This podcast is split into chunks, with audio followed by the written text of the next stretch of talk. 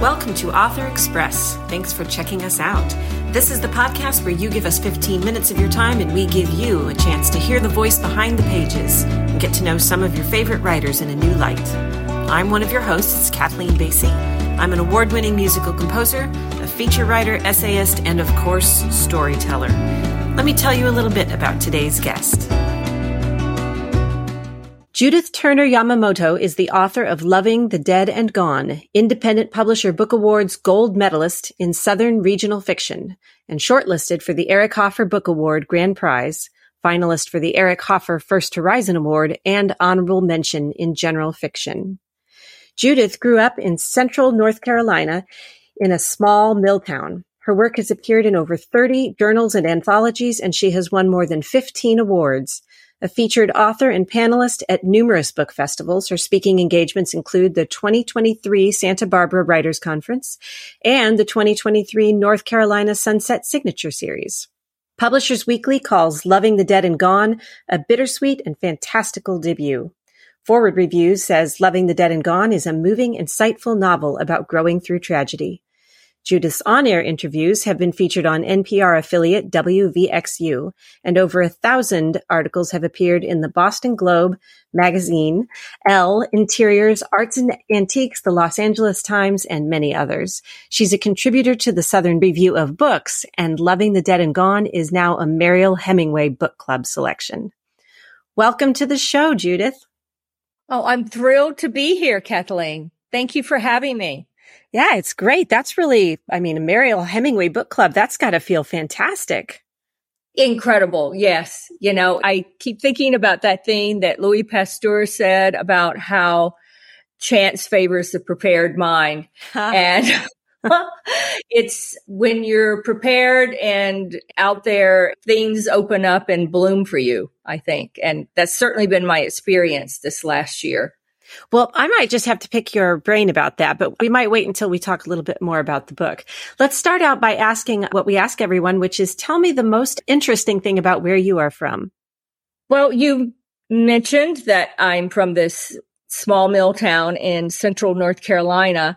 The most interesting thing about that is it really was a portal to the past because it was this moment when the transition from people being on farms to going into the mills and factories after World War II mm-hmm.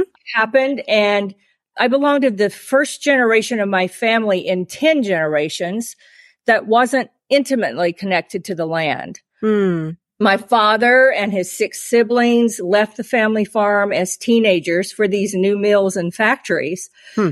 And but we were back on that land every weekend and I saw a very different world from the mm-hmm. one that I was living in my day to day life. My paternal grandmother was still cooking on a wood stove. Wow. And she used a hand cranked wringer washer that Oof. was out in the wash house.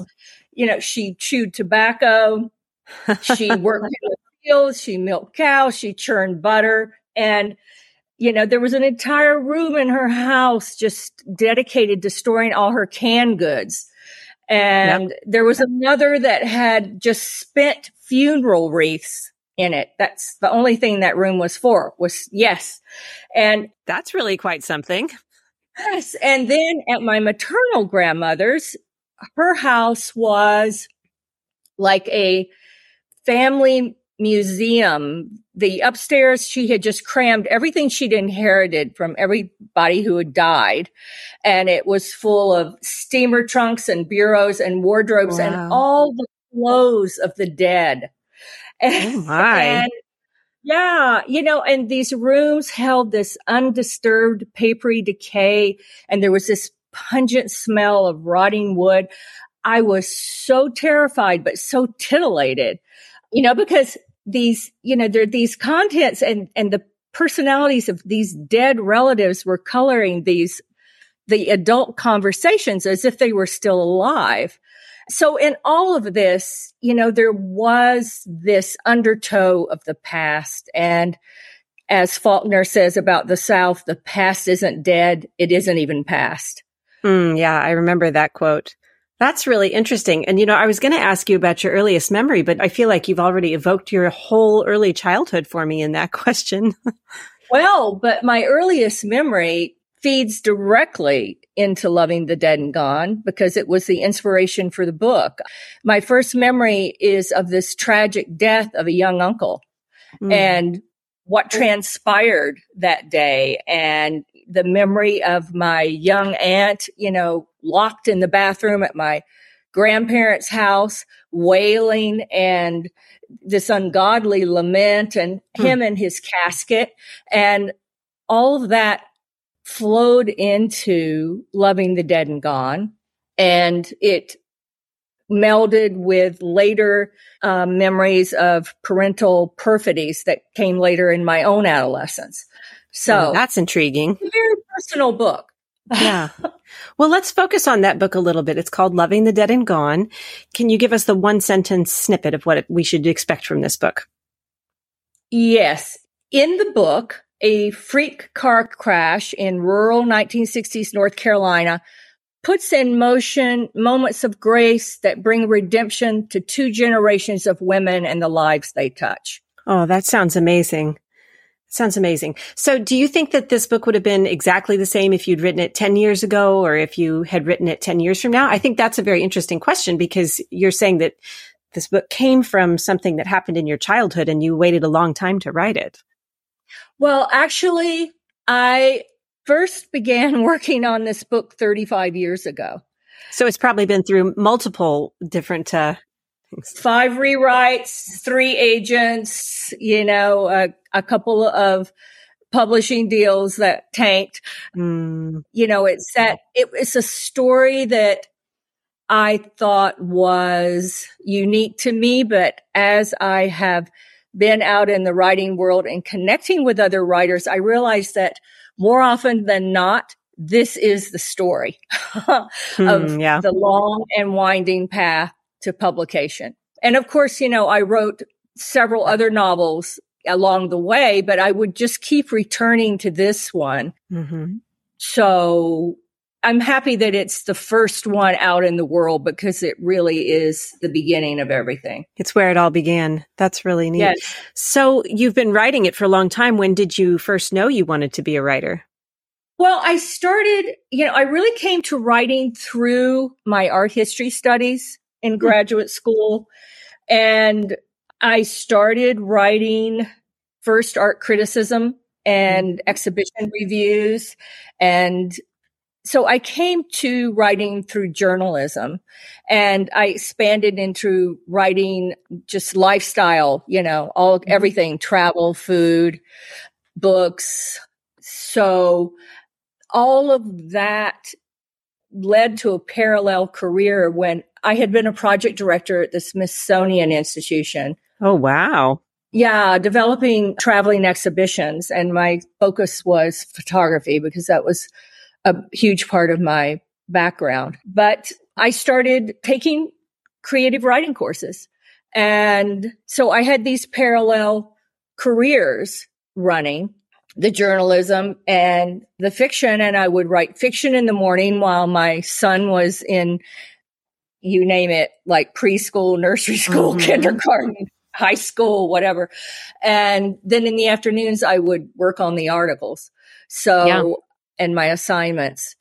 That's smart. I like that you took, well, I, maybe I'm just assuming I'm a morning person. So for me, the, the greatest creative energy of the day is in the morning. So I love that you prioritized the fiction in the morning and then went, okay, in the afternoon, I'll grind out what needs to be ground out. Right. Well, you know this. It's like when you're in that phase of life, you have to build your life around your children's needs and exactly. their schedule. So yeah. I was a pro.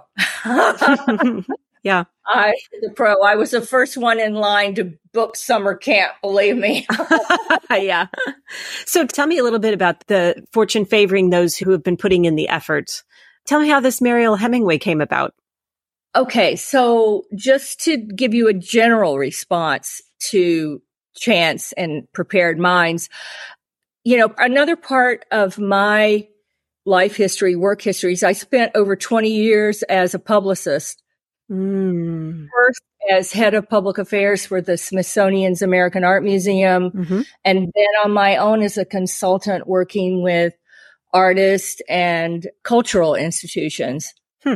So I knew very well going into this how important it is to, it is never too early to be thinking about how a book is going to be positioned and promoted Mhm. and delivered to the world. So actually, I've been very focused in social media. I focused on Facebook and I post, you know, I was doing all these posts related to my book and I got a response from the woman who books talent for the Santa Barbara Writers Conference. Mhm. And she said, I got your book. I love your book. I, I want you to speak at the conference That's in really June. good.